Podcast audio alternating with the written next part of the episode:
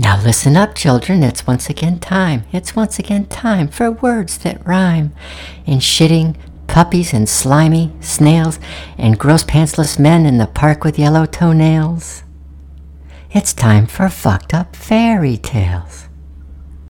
All right, you little turd jugglers, sit the fuck down. Story time. This is the story of Handjob and Gristle. Now, these two Eurotrash motherfucking pieces of shit loved to smoke PCP. And they would smoke so much PCP, they would lose their fucking mind. They would be out of their dicks high. So one day, they were sitting around, fucking doing nothing but smoking angel dust. And they got super, super high. And Handjob said, Oh, Gristle, I'm so fucked up. We need to go outside. The vaults are closing in. and she said, Yes, yes, handjob. I'm really fucked up on this dust too. I can't fucking believe how fucked up I am. And so they went outside and they went for a walk in the woods. And in this woods, those cocksuckers got lost. They got lost as fuck in the woods. But then they came across a gingerbread house in the wood. Look, Gristle, there's a house made entirely of gingerbread. It looks so delicious. My cock is getting hard. Yes, yes, handjob. I agree. It looks very delicious. Let's go eat that house. So they wandered over to the house. And then when they were wandering to the house, they looked in the window. And then when they looked in the window, what did they see?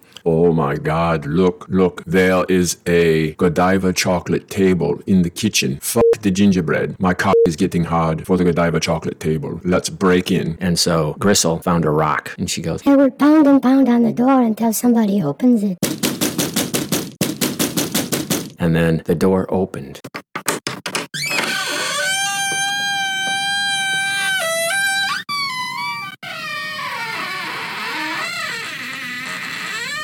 And there was a horrible witch. Ah, ah, handjob, save me from the horrible witch. And the horrible witch said, What are you doing pounding on my door? Why are you doing this, you two? Because we want to eat your Godiva chocolate table, you fucking old twat. And the witch could tell by looking at them they were deranged motherfuckers out of their goddamn skulls. So she ran to the corner and grabbed a shotgun and shot them both in the face.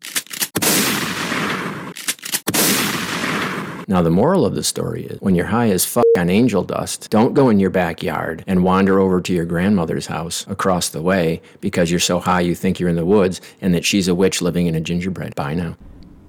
That's the end of our story time now, but let me leave you with the image of a farmer fisting a cow, of glory holes and stripper poles, and what you might see in the Carney's RV. This has been Fucked Up Fairy Tales.